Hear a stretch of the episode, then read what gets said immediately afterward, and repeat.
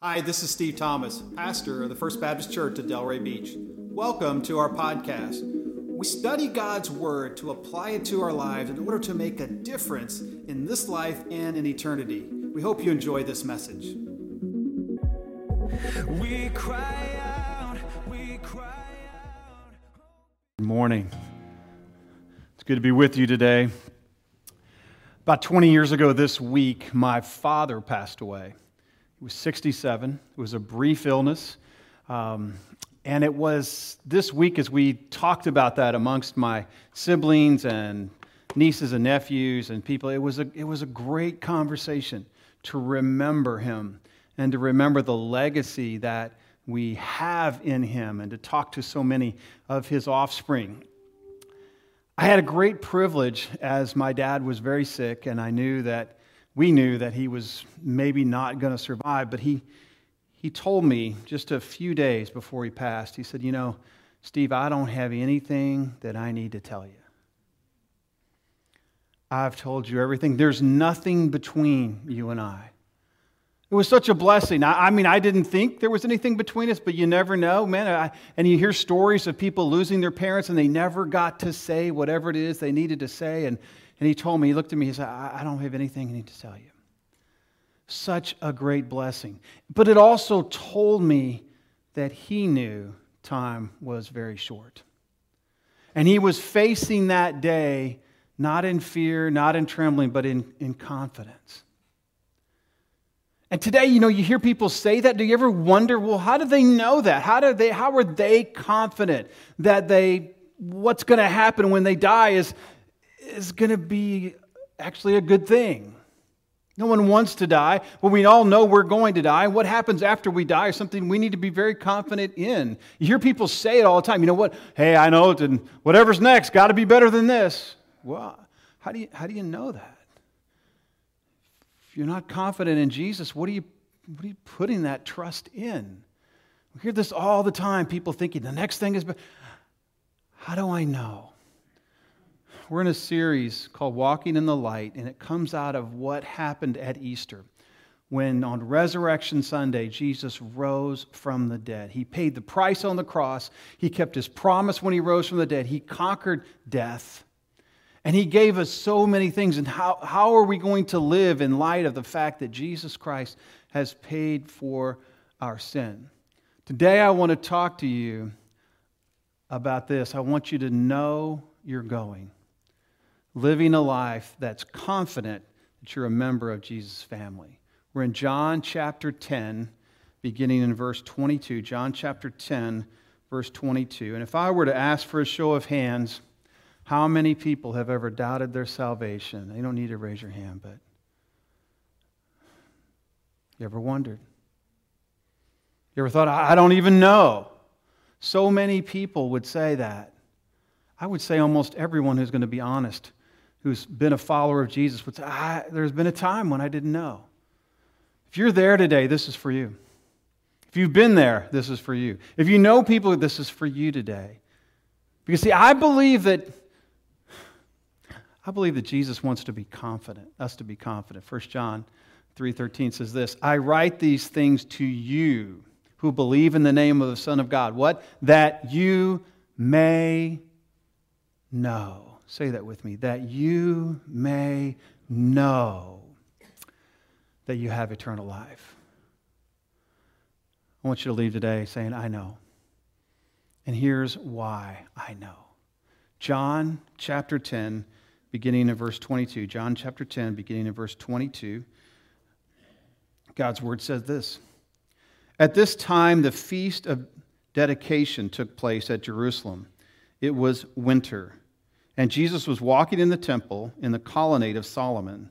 So the Jews gathered around him and said to him, How long will you keep us in suspense? If you are the Christ, tell us plainly.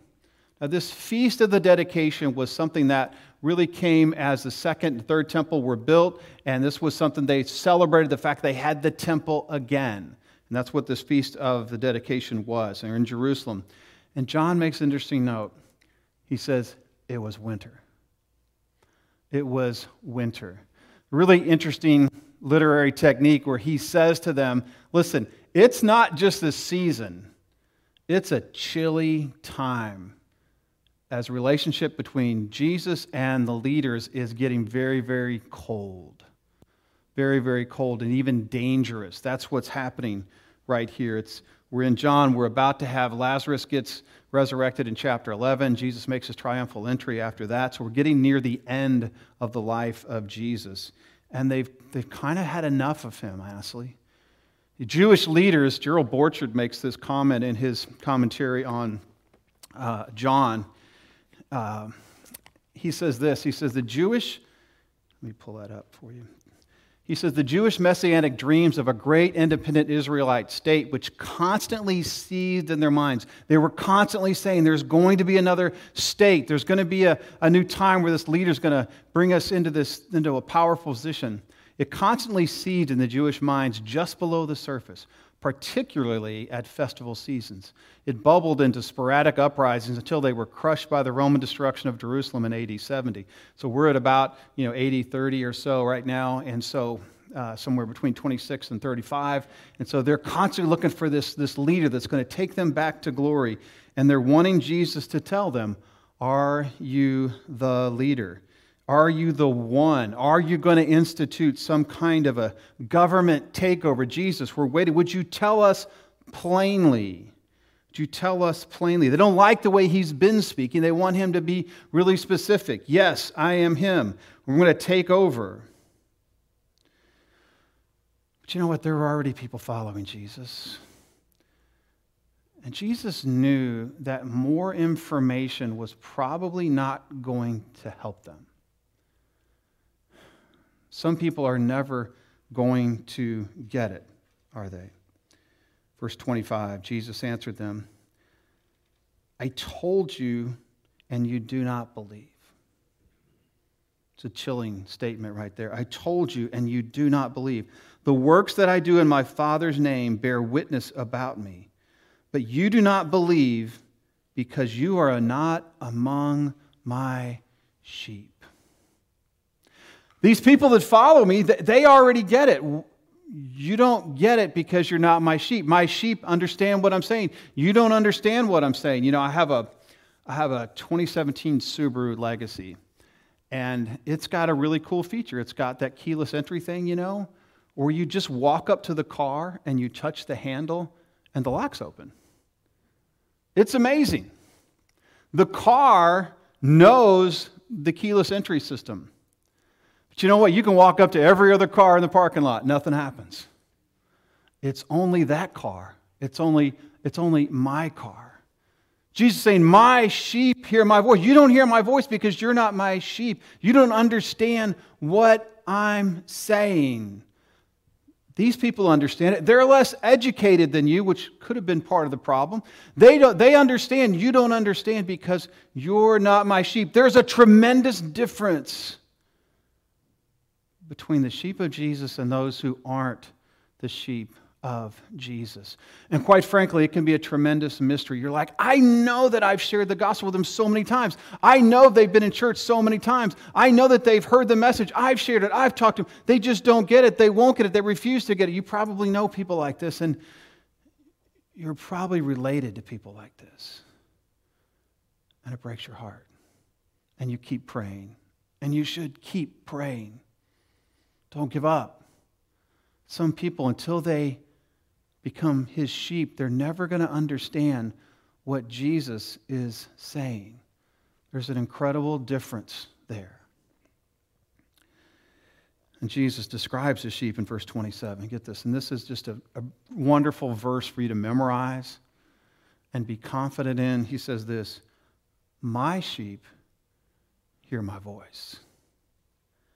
I know them, and they follow me. My sheep hear my voice.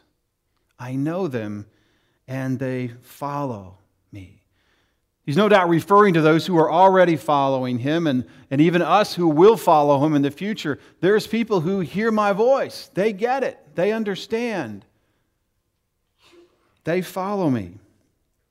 I know them.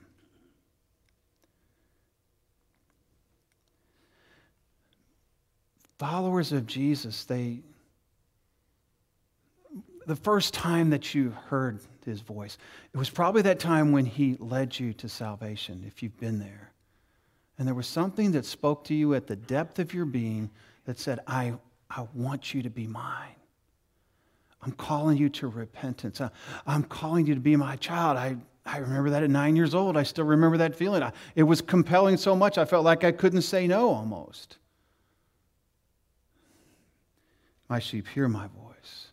My sheep hear my voice throughout their lives. They, they hear me convict them of sin. Amen? Anybody? Don't raise your hand. You can raise your hand if you want to. Um, you hear that when he says to you, Repent, this is wrong. You can feel that uh, in your life, saying you need to change your life. You need to repent and follow me. My sheep hear my voice.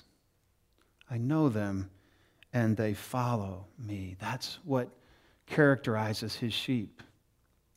You know, a shepherd in those days, um, they would train their sheep to respond to their voice.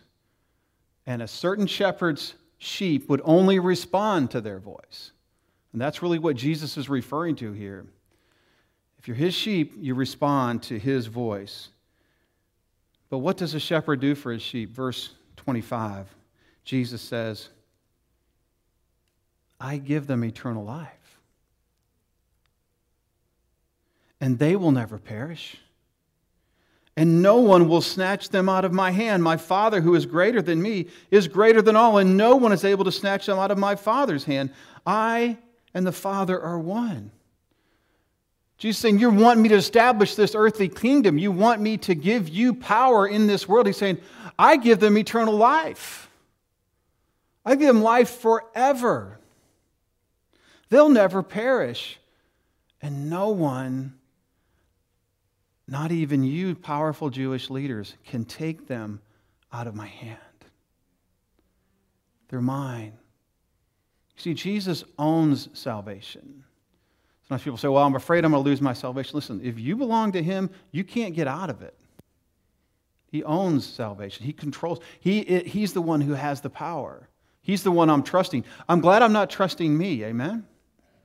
I'm trusting one much, one much more powerful than me. I give them eternal life. They will never perish. No one can take them out of my hand. No one can take them out of my Father's hand. He says, I and the Father am one. And if you know your theology, you know that the Father, Son, and Holy Spirit is all one. It's part of the same Godhead. It's three and one at the same time. It's very hard to understand, but that's how it is. Jesus saying, I am one with the Father. The next verses, we find that the Jews pick up the, they pick up the stones to stone him for that.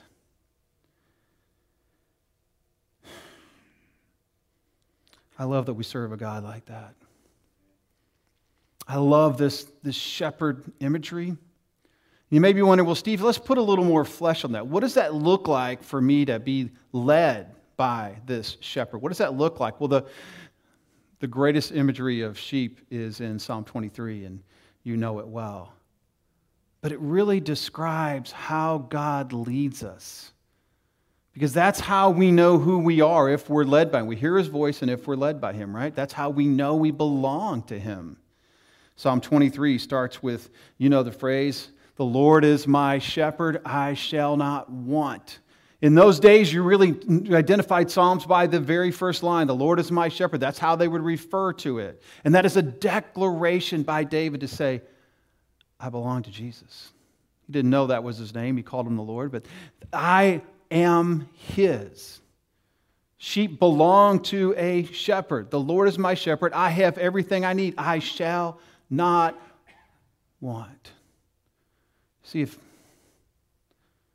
if I'm one of his sheep, I hear his voice and I follow him, and he provides for all of my needs. That's my identity. I'm his sheep. And then he gives us five things that really describe how he provides for us. Five things in Psalm 23 that talk about what it means to follow the shepherd, hear his voice, and to follow him. He says this He says, He makes me lie down in green pastures. Now, if you're one of us and you've been around, you know, we talk about this a lot. Has Jesus made you lie down lately? I used to hate to take naps as a kid, didn't you? But Jesus is saying the shepherd makes me rest because we will run ourselves silly. We will never rest. He says, He makes me lie down in green pastures. How many of you are too busy to lie down in green pastures? Never really happens. That's why there is the Sabbath. That's why this is the first thing that it says the shepherd does. He cares for his sheep so much, he knows that they need to lie down in green pastures. You need a Sabbath day. You need a rest day, a day where all you really do is worship and rest and celebrate. It's not happening in your life. You need to make that happen. That's what the shepherd is calling you to do. Not only that, he leads me where? He leads me beside the still water. You see, the shepherd knows that his sheep need to be hydrated. How long can you go without drinking water? Before you start to really malfunction, your body starts to shut. The things start to happen that are very bad. A day, two days, three days. I think four days you die, I think. Somewhere in that three to five day range. The shepherd knows that you need to be spiritually hydrated. He brings you to places where you can be hydrated, where you can be not be spiritually dry anymore. If you had those seasons, you've just been spiritually dry, and you're like, man, I need some encouragement. My spirit needs some, some spiritual water. When you listen to the shepherd and you follow him, he brings you to places where you can be hydrated, you can be refreshed. And then he restores my soul, doesn't he? That word restore means to be put back into its original state. Wouldn't you like to have your soul completely clean in its original state? That's exactly what the shepherd does. In those days, what would happen is the shepherd would clean out painstakingly all of the debris and dirt that had accumulated in the wool of the sheep because it had wandered off the path. I love that picture of repentance and being cleaned up. If we confess our sins, He is faithful and just to forgive us and to leave us dirty and messed up. No. And to cleanse us from all unrighteousness. And do you ever feel like sometimes you're like, man, I've been walking with the Lord, I just been finding more sin. When I, when I wasn't walking with the Lord quite so closely, I didn't see how sinful I was. It's true, as we get closer to Him, He painstakingly goes through our lives and helps remove the things that are causing so much problems in our lives. He restores our soul. That's what the shepherd does. You don't restore your own soul, by the way.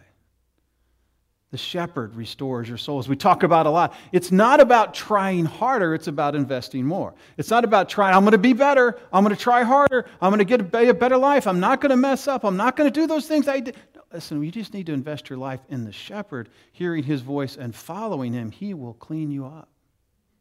So grateful for that. So grateful for that. And then he leads us in paths of righteousness. He leads us to walk in ways that bring him glory.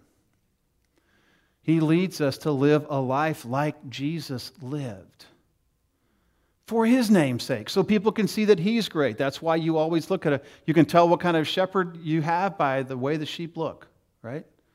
The sheep are healthy, they look good, producing wool, then the shepherd gets glory. And that's what, how he leads us to live a life that brings him glory.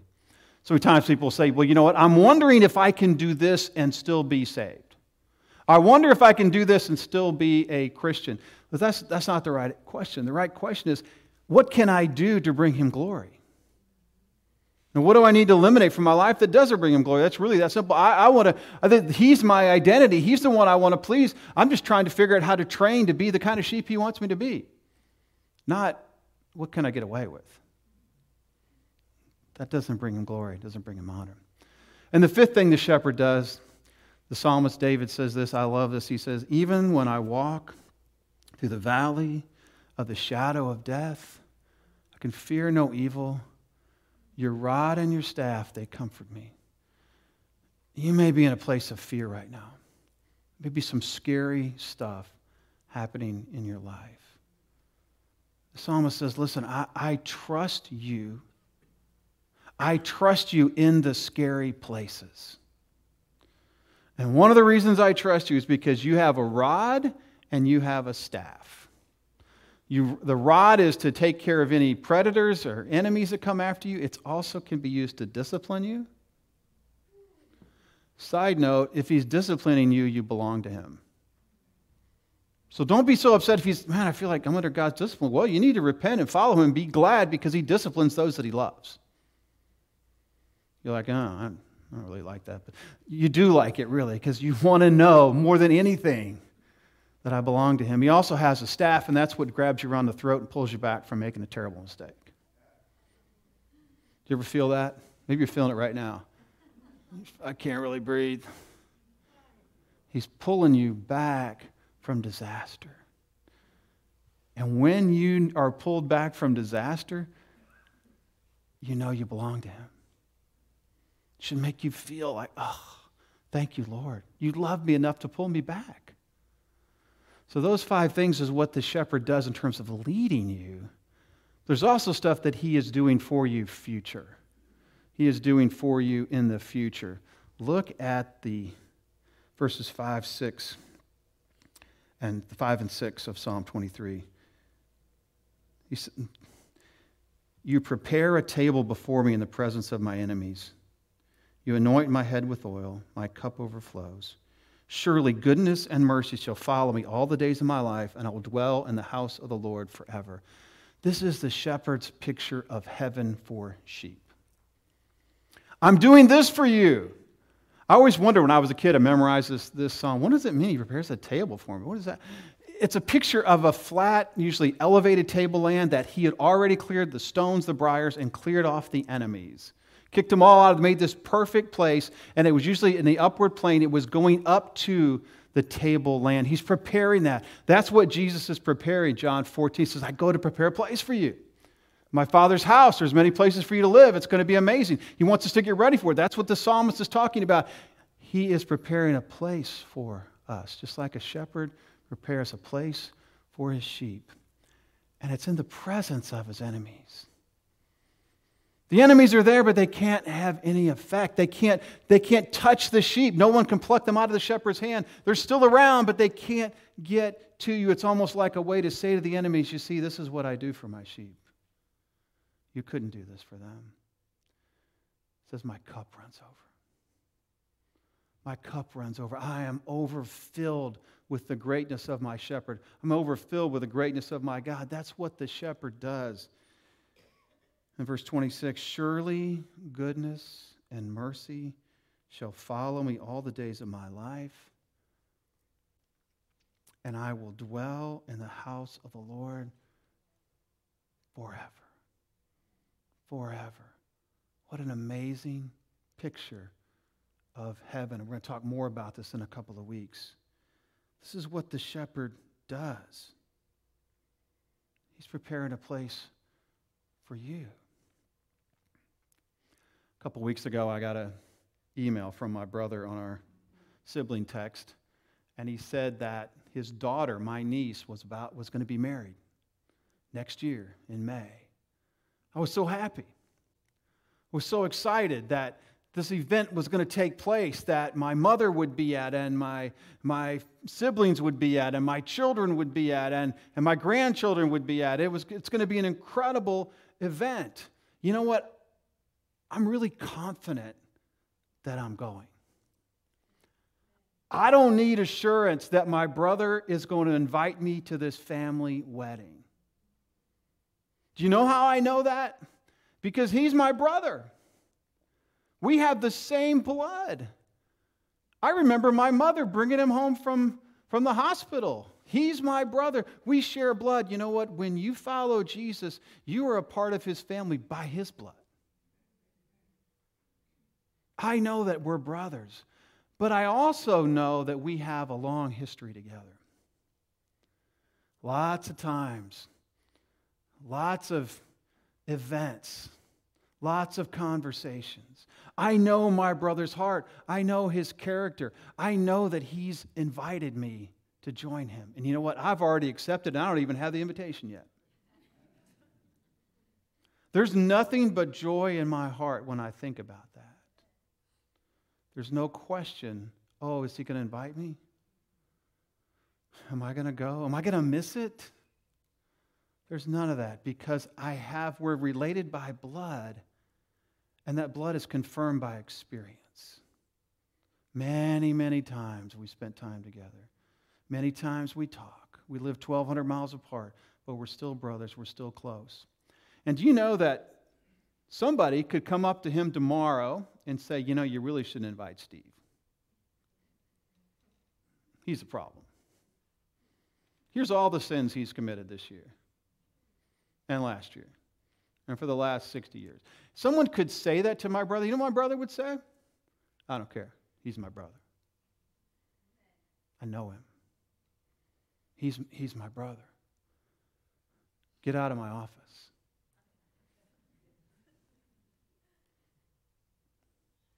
That's how it is with Jesus. No one can come to him and say, He's not worthy. He's not worthy. And it may feel that way sometimes. The enemy may say, you know what? You can't be a follower of Jesus. Look what you did last night. Look what you did yesterday. Look what you did years ago. Oh, no. Oh, no. I, I'm his by the blood. And that blood is confirmed through experiences. So many times I've heard his voice. So many times I've felt to pull me back, haven't you?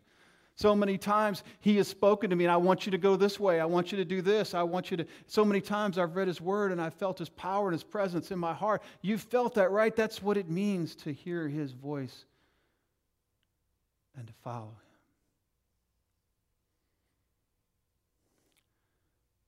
See, your salvation is founded in blood and it's confirmed in experience. If you're wondering today, am I a follower of Jesus? Has there been a time when you received the blood sacrifice? When you said yes and you repented of your sins? And you don't look back over your life and go, Well, I've lived a perfect life since then, so I'm. Sa-. No, you look back over your life saying, I know He spoke to me here. I know He led me there. I know He convicted me over here. I know He, he led me in a different direction. I know I heard Him in His Word. I've got it written down in my book. I know, I, I know Him because I know His character just like I know my brother. I know I'm not going to miss that day at that wedding, but I also know I'm not going to miss that day in heaven. You know, one of the greatest joys of heaven is going to be there in this incredible, greatest party you're ever going to experience, greatest fun you're ever going to have, greater than you can possibly imagine. You know, the worst part of hell is missing that and never having the opportunity again knowing that you're missing something amazing you could have had. I love the way John MacArthur puts it. He says this on this whole idea of assurance. He says, If you doubt your salvation, it's either because you aren't saved, it's because you're not walking in a place of obedience and knowing the blessing of assurance, or it's because Satan is hammering away at you and you need to affirm against that that no one uh, can lay or charge to God's elect. It is God that justifies. He refers to Romans 8, which is there is now no condemnation for those who are in Christ.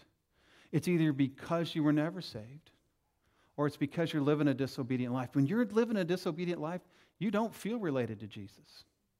You're not living as a family member.